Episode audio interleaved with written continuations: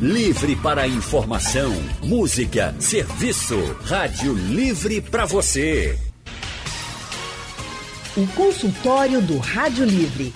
Faça a sua consulta pelo telefone 3421 3148. Na internet www.radiojornal.com.br. Nesse fim de semana, a Organização Mundial da Saúde registrou um novo recorde mundial no número de casos da Covid-19. Quase meio milhão de casos foram registrados num dia só. O número de mortes causadas pela doença até agora passa de 1 milhão 150 mil. Isso no mundo todo. Quase 158 mil aqui no Brasil, que registrou mais de 5 milhões de casos ao longo da pandemia. Em Pernambuco foram mais de 159 mil casos e 8.500 mortes, enquanto contávamos os números que traduzem esse cenário catastrófico, também acompanhamos as descobertas da ciência, estamos acompanhando a busca por uma vacina e, infelizmente, acompanhamos uma avalanche de notícias falsas e informações que só contribuíram para o avanço da pandemia. No consultório de hoje, vamos saber o que é e o que não é verdade em relação ao novo coronavírus. Quem conta pra gente é o doutor em Ciências Biológicas, Marx Lima. Boa tarde, Marx. Boa tarde, Leandro. Bom, Marx é biólogo pela Universidade Federal de Pernambuco, mestre e doutor em Ciências Biológicas com ênfase em biotecnologia e atualmente é pós-doutorando no Laboratório de Genética e Biotecnologia Vegetal da Universidade Federal de Pernambuco. E também com a gente no consultório de hoje para esclarecer os mitos e verdades da Covid-19, está o infectologista Gabriel Serrano. Boa tarde, doutor. Boa tarde, Leandro. Boa tarde, Marcos. Boa tarde a todos os ouvintes da Radional. Prazer estar aqui com vocês. Infelizmente não pude estar pessoalmente hoje, é, mas vocês sabem que a minha presença aí é, perto da de Marcos ia ser a mesma coisa. Então eu estou aqui para ajudar vocês, contribuir e vamos fazer um programa legal hoje para orientar a população. Vamos embora. Essa dupla está com a gente, junto com a gente aqui no consultório do Rádio Livre, desde o comecinho, né, dos primeiros casos da, do novo coronavírus aqui em Pernambuco, ajudando a gente a entender. Para vocês terem uma ideia, gente, o Marx, eu estou conhecendo pessoalmente hoje, né? Porque eu não conhecia só virtualmente, né? Porque a gente estava com a gente está com esse controle de, de entrada de pessoas aqui na, na empresa, né? E, e aí hoje que foi possível a gente fazer esse encontro presencial aqui, o Dr. Gabriel não pôde é, comparecer, infelizmente, mas fica na próxima, Gabriel, não vai faltar oportunidade não. E você que está aí em casa pode também participar junto com a gente pelo painel interativo, mandando a sua pergunta para cá. Ouviu falar por aí de alguma informação sobre a Covid-19 que você ficou meio desconfiado? Conta para a gente que a gente repassa aqui para os nossos especialistas convidados e aí é, você também pode ligar para cá para conversar com eles diretamente ao vivo. Bom, vou começar aqui com um, uma questão para o Dr. Marx relacionada à Covid-19 para a gente ver se é mito ou verdade. Muito comum a gente vê por aí as pessoas não usando máscaras ou usando da forma errada. As pessoas que usam máscaras da forma correta podem ser infectadas pelo novo coronavírus? Mito ou verdade? Bom, é, você pode sim ter infecção mesmo é, usando máscara. Isso depende da quantidade de vírus que você tem no ambiente. Então, locais de aglomeração muito grande, onde você tem muitas pessoas, em especial é, pessoas doentes. Por exemplo, no começo, no, no auge da pandemia, vamos dizer assim, é, você tinha um surto de infecção muito grande em, em hospitais por profissionais de saúde, né? Uhum. E esse pessoal estava todo paramentado lá, com capote, com face shield, com máscara, com tudo, e mesmo assim ficavam doentes. Então isso depende muito da quantidade de pessoas que você tem no ambiente. Uma coisa que é muito importante sobre máscaras é que ela não previne 100% você de ficar doente. É, você pode pegar a doença mesmo usando máscara, mas existe uma probabilidade muito grande de, se você ficar doente, essa doença ela ser mais branda. A gente já tem vários estudos abordando isso, né? Desde o... Teve um estudo com o exército suíço, em que isso foi observado, um estudo hospitais americanos, onde isso foi observado, e a gente já tem, inclusive, estudos brasileiros em processo de publicação, mostrando que isso é uma verdade, né? Que máscara previne você de pegar a doença de forma mais grave. Então ela reduz muito o risco de contaminação. Ficar sem ela, com certeza é pior. Isso, isso é. Pronto, esse é o ponto. É, ficar sem máscara, com certeza é pior. Perfeito. E uma, uma, coisa importante que é bom a gente destacar, né, que a gente tem ouvido muito essa coisa de que a OMS voltou atrás, que no começo ela não mandava ninguém usar máscara, depois começou a mandar. Isso é porque a gente tem dados que vão sendo produzidos, feito o Marcos, Marcos falou agora, né, a gente teve, por exemplo, esses estudos mais recentes mostrando que a, infecção né, poderia acontecer e a gente ganharia até um tipo de imunidade, digamos, porque teria até uma doença mais leve, então ficaria imune depois sem precisar ter um quadro grave, né? Até chamando que a máscara era quase uma vacina. Lógico que não é a mesma coisa, mas dizendo assim que ela poderia trazer uma segurança maior. Mas por que, é que no começo não se mandava usar máscara? Porque a gente não tinha um estudo que dizia que usar máscara, né, sabendo que algumas pessoas poderiam usar errado, faria com que o risco de infecção pudesse aumentar. Então a gente tem que saber o que é que é mais perigoso. É, mandar todo mundo usar e ter gente usando errado ou não usar. Né? Então foram feitos estudos que mostraram que não usar era pior do que ocorrer o risco de que algumas pessoas viessem a usar errado. Né? Então, por causa disso também, porque a máscara ela protege, mas ela protege se você usar da forma correta, se você usar pelo tempo certo, se ela quando estiver molhada você trocar, se você não usar uma máscara que está rasgada, não ficar pegando no meio da máscara, tudo isso. Então a gente sabe que máscara usando da forma correta é ótimo. E isso a gente começou a ter essa indicação de todo mundo usar depois que os estudos mostraram a sua segurança. Acho que além disso, é, Gabriel, tem a questão também de que no começo da pandemia você teve uma corrida por insumos, né? Faltou máscara em tudo quanto é lugar, então você teve um colapso da produção de insumos. Então era muito pre é, preferível que, é, diante dessa falta de máscaras no mundo inteiro, isso não foi um problema só daqui do Brasil de países pobres, foi no mundo inteiro. Então, diante dessa corrida por máscara, é preferível deixar que profissionais de saúde apenas usem elas do que o público em geral. Tanto que depois que a gente conseguiu, é, depois desses estudos que a gente conseguiu evidenciar esse benefício das máscaras, né, como você falou, uma espécie de, de vacina barata, é, se incentivou inclusive o uso de máscaras de pano. Isso não, o uso de máscara de pano, máscara artesanal, não é costume em lugar nenhum do mundo. É, no Japão o pessoal usa máscara, mas não é máscara artesanal de pano como a gente usa aqui. Né? Então é, foi muito também por conta desse colapso, dessa corrida por, por insumos hospitalares. Né? Certo. isso é bom porque a gente tira menos o mito, né? Essa história de que voltou atrás, de que mudou o entendimento, não. Isso já estava muito bem resolvido, né? Perfeito. Certo. Resumindo, então, é para usar máscara sim e evitar a aglomeração para poder diminuir o risco de contágio pelo novo coronavírus. Os mitos e verdades da Covid-19 estão em pauta hoje no consultório do Rádio Livre para ajudar a gente a esclarecer o que é verdade e o que não é. Estão aqui dois convidados que quem acompanha o consultório já conhece bastante. O Gabriel Serrano, que é médico infectologista da Superari, e também o Marx Lima, que é doutor em ciências biológicas. Na primeira parte da nossa conversa, a gente falou sobre as verdades e os mitos da máscara. Agora tem aqui o Danilo, do Recife, participando pelo painel interativo, e ele trouxe uma situação que também foi alterada pelas fake news. O uso daquele termômetro em formato de pistola, quando ele começou a ser usado nos estabelecimentos surgiu uma informação de que medir a temperatura na testa poderia fazer mal, né, de alguma forma, para a saúde. E aí ele disse que a medição era feita na testa inicialmente, depois passou a ser feita é, em outros lugares. E ele está perguntando, ele está dizendo, na verdade, que não, não, na opinião dele não, não serve de nada medir a temperatura no pulso, por exemplo, já que geralmente a temperatura sai muito mais baixa. Então vou começar com o Dr. Gabriel agora.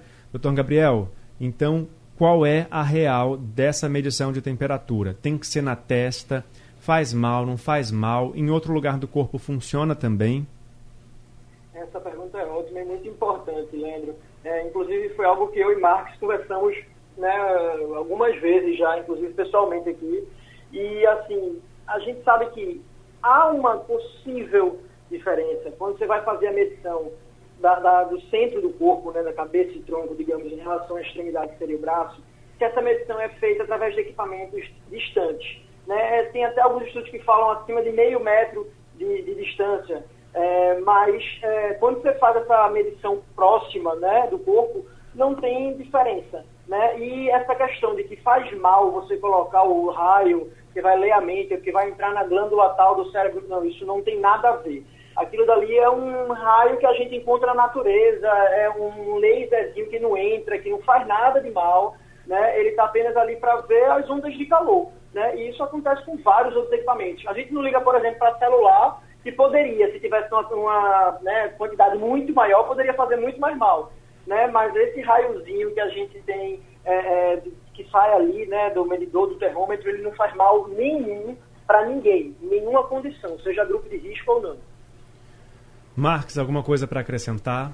Não, acho que é exatamente isso. Assim, eu cheguei a, fazer um comentário sobre essa, sobre essa notícia falsa, né? Porque, enfim, tomou uma proporção muito grande. É, mas é muito desconhecimento, assim. Então, é, é, importante você ir atrás de quem, de quem sabe, de quem, de especialistas, de pessoas que, que trabalham, que lidam com isso, né? Essa questão de ah, a luzinha ela vai alterar a sua glândula pineal porque ela está na testa. Não, sua glândula pineal não está na testa, ela está no centro do seu cérebro. É, ah, porque o raio infravermelho vai causar câncer. Tá, pode até causar. Mas é, nesse, nesse, caso, o raio infravermelho é o que você emite. Não é, o, o termômetro ele só faz captar esse raio. Uhum. Todos os uhum. objetos, quando são aquecidos, eles emitem infravermelho. Tem uma bola de infravermelho no céu agora, brilhando lá. E nem por isso está é, todo mundo desesperado. Está todo mundo escondido, né? Exato. E nem por isso está todo mundo desesperado correndo do sol por causa disso. Não, objetos, quando são aquecidos, eles emitem infravermelho. Né? Então, e a gente é, tem calor natural. Então a gente emite infravermelho naturalmente. O termômetro ele só faz captar isso. E aquela luzinha, como o Gabriel disse, é só uma luz. É só para essa pessoa que está uh, ah, usando, manuseando o termômetro, saber para onde ela está apontando. Não é nada demais. É, hoje é, saiu em todos os noticiários uma frase do, do presidente Jair Bolsonaro em que ele afirma que uma vacina, a produção de uma vacina seria mais cara do que a produção de um medicamento para a Covid-19, para tratar a Covid-19. Isso é mito ou é verdade? Produzir uma vacina é mais caro ou mais barato do que produzir um tratamento? É, Marcos, pode falar, perdão. É, então, você tem uh, um claro desconhecimento de como funciona o processo científico, tanto de desenvolvimento de vacina como desenvolvimento de, de fármacos. Uh, existe, dentro do desenvolvimento de fármacos, existem dois grupos. Né? Você tenta descobrir moléculas novas para usar como medicamento e você pode fazer o que a gente chama de reposicionamento, que é usar um remédio que já serve para uma coisa para outra. Por exemplo, uh, existem universidades na Europa tentando usar aspirina contra o mal de Alzheimer. Isso é um trabalho experimental. Então, é um remédio que originalmente serve para tratar dor de cabeça, que o pessoal está querendo usar para tratar uma doença completamente diferente. Então, isso é o reposicionamento, quando você usa uma droga que já tem uma outra serventia para uma serventia nova. E o descobrimento de novas moléculas é um processo muito mais complicado. Se eu posso falar com certa propriedade, foi, enfim, meu mestrado, meu doutorado. Com muita é, propriedade. é, e, assim, é um processo muito difícil, né? Existem dados estatísticos mostrando de que a cada 5 mil moléculas que a gente descobre, uma vira remédio. É, vacina também é um processo bem complicado, bem difícil, bem longo, mas uh, o processo, a quantidade de falhas que você tem em processo de desenvolvimento de vacina é grande, mas é menor do que o de encontrar um novo fármaco. E o processo para você aprovar um novo fármaco é um pouco mais complicado do que para se desenvolver uma vacina. Principalmente porque é, fármacos de moléculas novas são novos. Então, você tem que avaliar uma série de efeitos que a gente sequer conhece. Vacina, você pode usar uma tecnologia já conhecida. Por exemplo, a vacina, o pessoal está chamando de vacina chinesa, é uma tecnologia que a gente já domina, que a gente já conhece, que é um vírus inativado. Então, a gente já tem a vacina da gripe, por exemplo, que é a mesma tecnologia. Então, não tem lá muito, uh, muito problema ou muito efeito adverso de usar essa tecnologia. Então, tanto o processo para desenvolver vacina, ele tende a ser, principalmente em caso agora de, de pandemia, ele tende a ser um pouco menos complicado. É caro, os dois processos são caros, mas o de desenvolvimento de uma nova molécula, de achar uma nova molécula como cura, é bem mais complicado. E aí tem outro problema, né? É, vacina é um, é um aparato, é um modelo preventivo, né? Vai impedir que você pegue a doença. Encontrar uma molécula nova é um processo de cura. Então você pressupõe que a pessoa ficou doente para depois ser curada. Então, eu não quero ter que ficar doente para tomar um remédio. Eu prefiro não ter a doença. Um né? ditado que é, eu acho que a vida inteira eu ouço, eu acho que meus pais ouviram, meus avós ouviram, a prevenção é o melhor remédio, né? Exato. Então, Mas parece que a, os pais do presidente, infelizmente, não falaram muito isso para ele. Né? É. A gente vê o que é medicina moderna. O melhor, o melhor saúde do mundo, né? o melhor país em relação à saúde para a população no mundo é a Inglaterra, que tem o melhor sistema de vacinação do mundo. Né? Isso é medicina moderna, não é você ter o melhor equipamento, a ressonância que vê até o pingo do, do osso do cabra. Não é. Você precisa ter é, é, a prevenção, inclusive porque é mais barato. Basta você fazer uma conta simples, não precisa nem saber muita coisa de ciência. Né? Se você faz a vacina que custa ali 5, 10 dólares né, para cada pessoa ou cada dose, quando você vai olhar depois, um paciente que acaba precisando internar numa UTI por causa de coronavírus, ele acaba gastando né, ao Estado, ao governo, ele acaba custando várias e várias doses. Então, no final das contas, você não sabe quem vai evoluir bem, quem vai evoluir mal, se o remédio vai funcionar mesmo ou não, e quanto tempo isso vai demorar antes da pessoa. Então, até por uma questão de custo, se você for pensar em dinheiro, prevenir é sempre mais barato. É por isso que a gente fala que a cada real, por exemplo, investido em saneamento básico, você economiza dois a três reais em saúde. Porque é uma forma de você prevenir. É por isso que a gente está preocupado em, em, entender, né, fazer com que as pessoas entendam que a gente precisa usar máscara, manter distância, lavar a mão. Mas parece que tem gente que prefere realmente o remédio como se fosse uma lógica. Isso não tem lógica nenhuma. Isso é um completo, assim, um completo despreparo por parte do presidente do país. Doutor Gabriel, a gente está acompanhando as notícias de uma segunda onda de contaminação pela Covid-19 em países europeus. E aí, hoje, o nosso colega, meu amigo é, Haroldo Costa, ele falou que tem ouvido por aí que as pessoas estão falando que aqui no Brasil isso não vai acontecer porque a gente está muito perto dos trópicos. A gente é um país tropical. Isso é mito ou verdade? Tem a ver com clima? Tem a ver com a possibilidade de, de, de as pessoas é, se exporem mais ao vírus por causa da região em que o país está posicionado geograficamente? É, não, a gente não tem essa possibilidade. Né? Até porque o vírus, a principal forma de transmissão do coronavírus é de uma pessoa para outra. Ou seja, não é aquele vírus que está no ambiente. Aquilo dali também é possível, né? Eu digo isso, um vírus que está em cima de um copo, que está em cima da superfície, ele tem responsabilidade sim na disseminação do vírus. Mas uma pessoa de frente para outra, sem máscara, várias pessoas no mesmo ambiente fechado, tudo isso é, é, digamos, a principal forma que o vírus sai se disseminando. Uhum. Então, a gente sabe que não vai depender muito do, do, clima, porque se você tiver muita gente aglomerada no frio ou no calor, vai haver transmissão do mesmo jeito. Além disso, você tem, por exemplo, a curva no Brasil sendo diferente, mas é, da Europa, né, mas ela é muito parecida com os Estados Unidos, por exemplo, que é um país que tem um clima é, bem definido, né, mas bem diferente do nosso. Uhum. Então, não depende muito da questão geográfica, depende muito mais do comportamento da população. Um, um reflexo que a gente tem nessa relação com os Estados Unidos, quando a gente vai ver a curva epidemiológica, é em relação justamente ao negacionismo de algumas medidas. A população lá também acha que algumas coisas são besteira, também não foram levando a epidemia do jeito certo. Né? A forma que o governo de lá levou foi muito parecida com o governo daqui, o governo federal. Então a gente costuma ver algumas semelhanças, né? além de serem países muito grandes. Mas uhum. a gente sabe que a culpa que a gente tem agora é justamente um reflexo da, da falta de cuidado e da falta de planejamento. Carlos de Jardim Atlântico ligou para cá para participar. Boa tarde, Carlos. Boa tarde, Leandro. É muito bom esse seu consultório, viu? Muito obrigado, Carlos. Anterânio, Gelília e você sempre de frente. doutor Gabriel e doutor Mário. É, eu estive com vocês aí escutando desde o início disso aí. Então, primeiro eu digo uma coisa. Um país que o presidente da república, ele não pensa no povo, ele só pensa na política. O povo está difícil para sobreviver, né? Mas isso aí é diferente. A minha pergunta é o seguinte: vocês sentiram alguma diferença do início da, do, da, do, tratamento de, dessa Covid? Hoje melhorou muito, porque eu sei que com o tempo vocês foram a, a, aprimorando. O remédio ali, outro aqui, já não precisava de tanta, tanto respirador. Será que melhorou mais e hoje está mais fácil para vocês? Pelo menos a parte mais menos confusa vocês estão conseguindo tratar. Muito obrigado. Boa tarde. Obrigado você, Carlos. É, é isso mesmo, né? As pessoas estão falando assim, ah, no começo a Covid matava mais do que agora. Isso complementa o que o Carlos está falando, né, Marques? É, totalmente. É, boa tarde, Carlos. Então, o que acontece é que existe, para tudo novo, existe uma coisa que a gente chama de curva de aprendizado. Então, quando a Covid chegou lá por dezembro, janeiro, é, ela era uma doença completamente desconhecida. Tinha coisa parecida com ela, mas igual não tem. É, então a gente teve que aprender certas coisas. Hoje a gente já tem alguns medicamentos que a gente sabe que ajudam. Uh, o tratamento é, é, diferente, por exemplo, do tratamento como foi para dengue, que a gente sabe que o pessoal que tem dengue não pode tomar, por exemplo, paracetamol. A uh, Covid já não tem esse problema. Então, existem certos outros remédios, se você tomar, você pode ter certas complicações. Existem tratamentos específicos para quem está em estado grave. Até questão de posicionamento físico da pessoa no leito, né?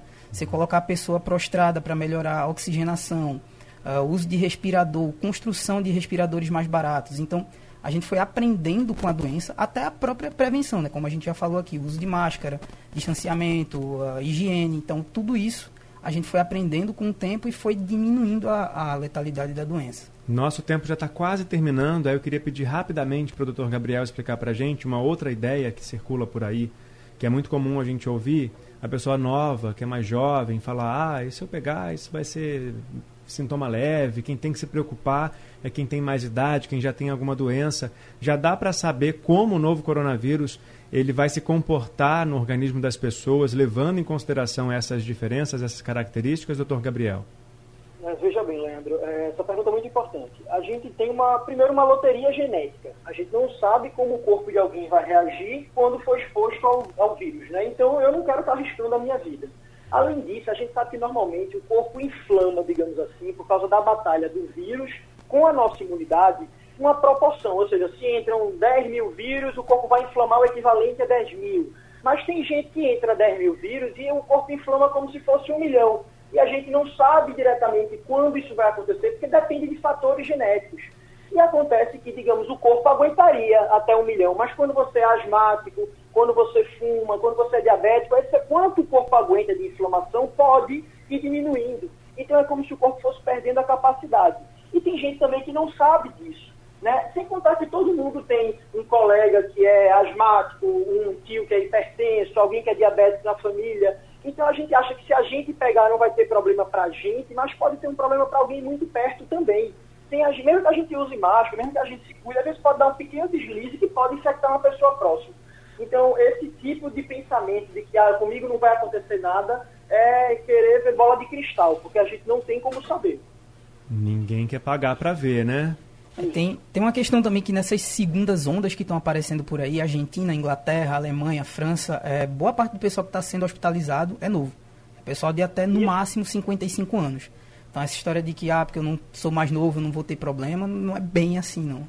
É, eu não queria pagar para ver, não, mas parece que tem muita gente aí querendo pagar para ver, né? A gente está acompanhando a reabertura dos setores e as ruas ficando mais cheias e cheias de gente que parecem não estar se preocupando com a prevenção coisa, e uso de máscara. Uma coisa importante, Leandro, que é bom destacar, nos últimos dias eu tenho recebido várias mensagens de vários colegas comentando que estão notando um aumento no número de pessoas procurando atendimento nas emergências. Uhum. Né? A gente teve um número de ontem para hoje de cento e poucas pessoas, mas, por exemplo, semana passada, da domingo para segunda, foram 17. Né? A gente está vendo no atendimento da rotina, os médicos estão vendo um aumento no número de pessoas procurando atendimento. Né? É, inclusive, eu pessoalmente vi também isso acontecer. Então, assim, talvez isso só se reflita nos números daqui a uma ou duas semanas.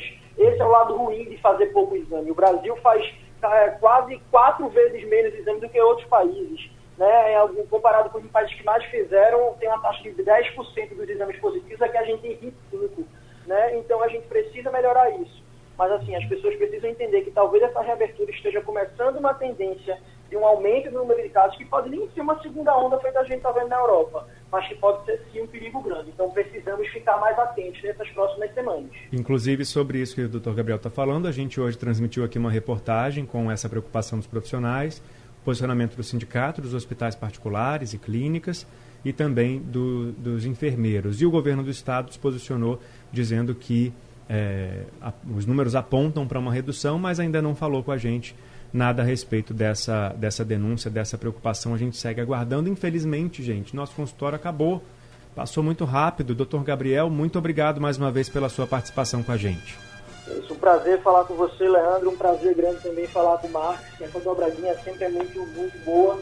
E Um abraço para todos. Vamos manter o cuidado. Todo mundo que ouviu a gente, manter o cuidado para a gente pode, poder ter uma saúde melhor e passar por essa. Tá tão perto do fim, essa não é hora de deixar a peteca cair. Isso aí. Doutor Marcos, obrigado também pela sua presença hoje aqui no nosso consultório.